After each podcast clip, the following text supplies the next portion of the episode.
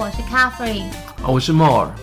我们从一个问题开始，你觉得巴菲特成功的因素是什么？你有说过第一个年纪很大，活很久。对，其实我要讲就这个，他有他的条件，他是看长期的，所以他必须要活很久。你看哦，他现在每年都还赚钱嘛，每年好像、嗯、他怎么样都赚钱。你说他的那个绩效是十，他就是这平均八十年嘛，因为他已经快九十岁嘛、嗯嗯，他就是十岁进进场，对，他平均这八十年的年化报酬好像是在十八 percent。对，你看到十。百分之十八 对不对、嗯、就是意思就是每年以 百分之十八 的方式去做复利，他没多活一年他就多 百分之十八，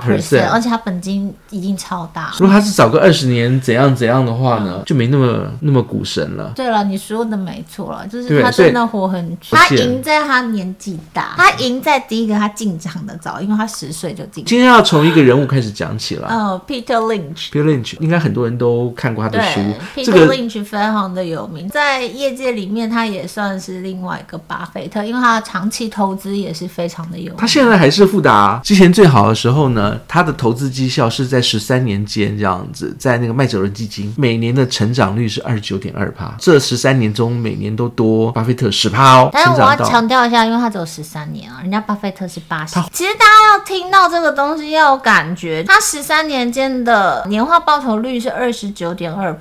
所以他是一个非常厉害的经理人，就是他他等于是世界知名，就是全世界排名第二的经理人，他可以做到这样的绩效。那如果你今天听到某一个老师跟你说，哎，他可以赚多少多少，那你要去想他的年化报酬率有没有办法长期而且持续维持这个年化报酬率，这是重点。所以如果你听到，譬如说他赚了一千万，那他隔年赔光了，他就不属于这个范围内，他就是他没有办法维持这样子的投报率。我不晓得大家有没有看过他的书啦，但是他金句真的很多。我先把中间的四句把它当成就是今天的，因为没有楔子嘛，我就把它当成今天的楔子啊、呃。四个不要，四不要。第一个不要是不要相信各种理论，我实在是不愿意说出，因为你你是亚当理论的 follower。第二个是不要相信专家意见，后面还有括号说专家其实根本不能预测到任何的东西。哦，对了，就是我之前也在podcast有讲过嘛，美国的那个教授们就是有做过实验嘛，他们就是把新兴选股的那个 performance 跟华尔街经理人选股的 performance 去做一个比较，发现呢，新兴选出来的 performance 跟专业经理人选出来的 performance 呢，大数据的测试之后，发现他们是差不多的。第三个，其实我更不想讲，不要相信数学分析，股市上需要。全部数学的知识其实你小学四年级就上过了，他讲的是真的。我自己在写这些量化策略，然后写写数据 tool， 写数据工具、嗯、都非常简单，我也觉得说这些东西怎么大家会不会呢？不会呢，大家还不会用。人家Peter Lynch 就说了，根本就不要相信这些分析，这小学四年级能分析出什么东西？但是短预测我还是建议大家会一下会比较好啦，要不然就是像我一样，就是看今天心情好不好。这只决定要盘感，这叫天赋。你讲到天赋的话，我们就看他第四句，不要相信任何投资天赋，假装那种说自己多厉害，对我才能盘感多好的，都是假的，骗人的神棍。这个这个我认同，必须要说，我做联发科当初我也是会赔钱的，而且我也从来。不会跟人家分享我怎么操作联发科当中，因为我说不出个所以然啊。这是预测，我就是短期预测。对，他就是说我说不出个所以然。然后我每次进场，我也是提心吊胆，我也不知道我今天猜对还是。在他什么都不像这种状况下。他还能够呃两千万美金，然后用十三年时间把它变成一百四十亿，所以他是非常厉害的，因为他什么都不相信这样子。其实他走的也是巴菲特路线，他是长期投资。他自己在讲说，他的公司呢通常是要买三五年以后呢才会利润大增，而不是在三五星期以后，这也是他的金句之一啦。我觉得大家真的可以参考一下，因为我我真的就是在做长期投资，我也真的没有像Mo这么的。我我跟你讲，我不是有钱人，就是他是勤劳的啦。我觉得他是认真的在。操作股票，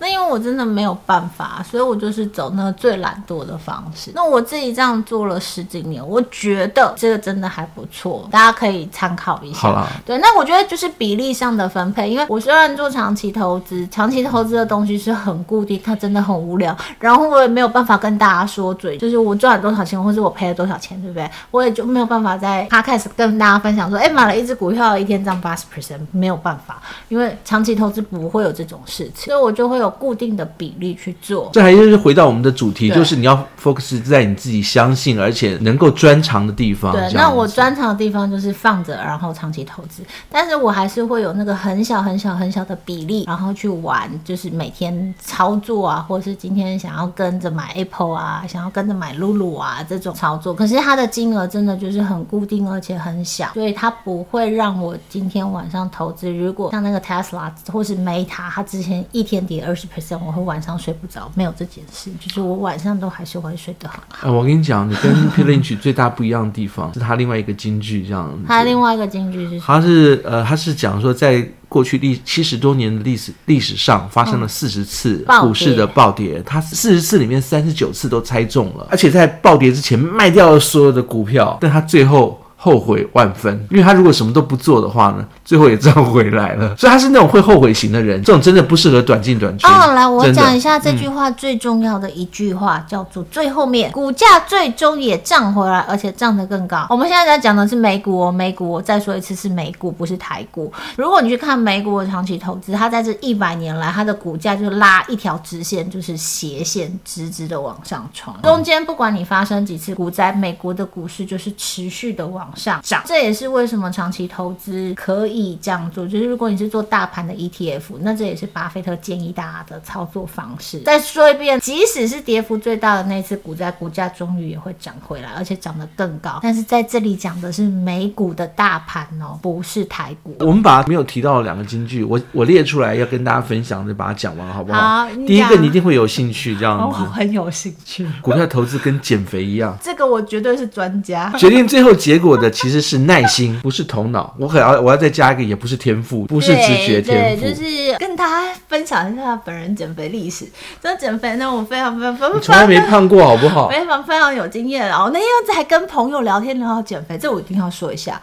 大家知道呢，你少吃多少卡可以少一公斤？你只要累积少吃到七千七百大卡，你就可以瘦一公斤、嗯，这是基本常识。所以不管你用任何的减肥方式呢，就是你只要慢慢累积，你累积到七千七百大卡的时候，你就可以瘦一公斤。所以不管你是用一六八还是什么断食法，其实都一样。重点就是呢，持续的少吃，然后减少你的卡路里。最后一句是个别投资人的优势是在他没有时间压力，可以仔细 思, 思考，选择最好的时间。但是呢，如果他要必须每个星期或每个月都需要就是去买卖股票，他可能会发疯。你看到、哦、这句的意思就是说，他每个星期或每个月他可能都不卖股票，他就是买了放着，然后所以他是属于长期投资者、嗯、我要说的就是说，我们这个结论是他只要相信他自己投资的方法，看起来他是我们讲的属于属于的那种长期投资者，跟巴菲特很类似。用这种方法，他也在十三年间从大概两千万美元就赚到了一百四十亿美金，投资报酬率是 百分之二十九点二。还是讲一次，就是你一定要找出最适合你自己的方式。那适合 Mo 的或是适合我的不一定适合你，或者是你喜欢的可能跟我们的操作方式完全不一样。这个东西其实是需要就是你花一点时间，然后慢慢的练习，用很小的资金开始去做这样的操作。那我觉得这个东西就是生活里面的一部分。那我之前有分享过，我每天看股票的时间其实不超过五分钟。我跟你讲，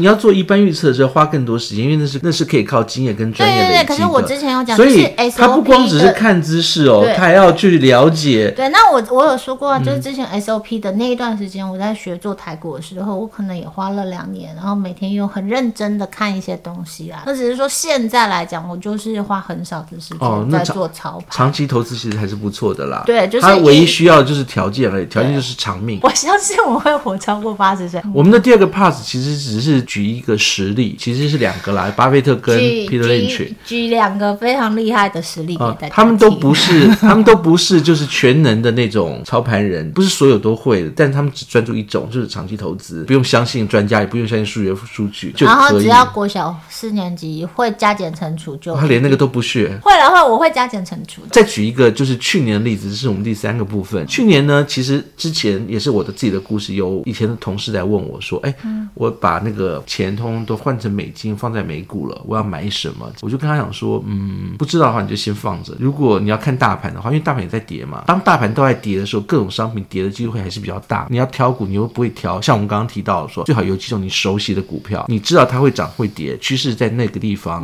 当它跌的时候你就放空嘛，会涨的时候你就买多嘛，对不对？是比较好的。但是你都你不知道的时候呢，大盘一直在跌，要么就放空大盘，然后但是它又不会放空的状况下呢，我就很建议他说，那你就把钱放着，找一个找一个对最好的机会，等到这个机会来的时候再看看怎么操作。我要讲的就是去年去年、呃、去年就是二零二二结束之后会有一些统计数字、嗯、然后去分析整个去年各式各样的投资商品，哪一个商品的投报率是最好的。嗯，这些商品包含像是债啦、房地产啦等等之类的，通通都放进去了。唯二只有两个是赚钱的，就是去年平时赚钱的。第一名是大宗商品，大宗商品指的是像是黄小玉、食物、玉米、油、小米这种东西、嗯、油赚了很多啦、嗯、玉米、小米，然后这种大众商品，然后呢它的涨幅是 三十八点五、哦、那真的很多， 三十八点五 超多的。所以那个拜登一直在讲说那些油商赚到疯掉、欸、然后呢，所以意思是说如果那些做期货的他看对的话，去年做期货的赚挺多钱的。你讲的期货，期货大部分拿来避险的，不是有些人是专门在做期货，但是他要做商品的期货嘛。我知道很多做期货其实还是做股市的，对股市的、哦、因为我认识的有些是做做商品的期货的。去年一年赚钱，但前年之前对都很不都很惨。对对 对, 对, 对, 对, 对, 对, 对, 对, 对, 对, 对, 对, 对, 对, 那大家还记得那个原油有掉跌到负的，对这个都都是一个那个周期周期性、嗯、就像之前台湾那个航运股炒得很凶啊、嗯、但他们在这之前，他们可能最近也也有新闻啊，说那个长荣航又要发五十个月的年终，有没有大家都很羡慕嘛？可是其实航运股在之前二十年都非常非常的惨、嗯、那我有两个赚钱的嘛。第二个大家可能会很惊讶，就是 cash， 就是现金。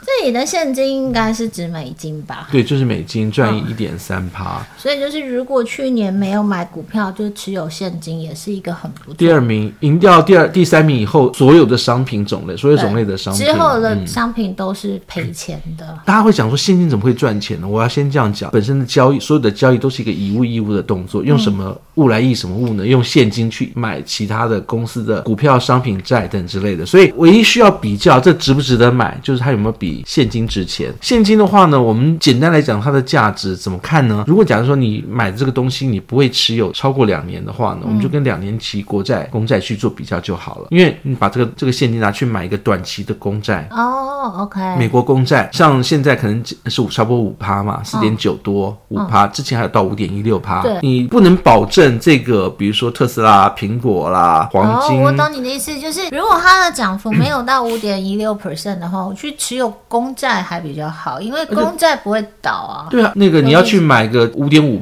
猜测有 百分之五点五 的价值。但是今年如果万一要是没赚钱，股票赔了，你不要说利息了，股票利息都很低啦，那就是风险啊。我们再看它以常识而言，我想常识而言，那联准会它在做升息，其实它是做一个我们叫 Q T。T 是它就是那个收紧的动作、嗯、所以它在收钱。当它在收钱的时候，钱是不是变得比较奇货可居，钱变得比较值钱。对，所以你当你拥有现金其实本身就是赚的嘛，它的价值会越来越高，随着它收钱没有到顶之前会越来越高。收钱到顶之前，它只要不要没有降息，也没有再做宽松，它还是一样会很有价值，还可以换其他的商品。好，这是唯二要赚的这两个。现金也是一种好商品啦，我刚刚讲过，你可以把它当做两年的国债的利率，然后去跟其他商品做比较。结论，小气说是说你交易多不如就是选择一种，或者是只做一次的交易。这跟你那个每天的 daily 操作就不一样，因为你每天进出。我每天观察然后每天是有进出没错啊，但是每天进出是做高风险，这等一下我要谈，就是分享我自己的，这是第四部分、哦、所以就是二零二三年你打算怎么样做一个你自己的配置。对，我的二零二三年的话，其实我的配置从来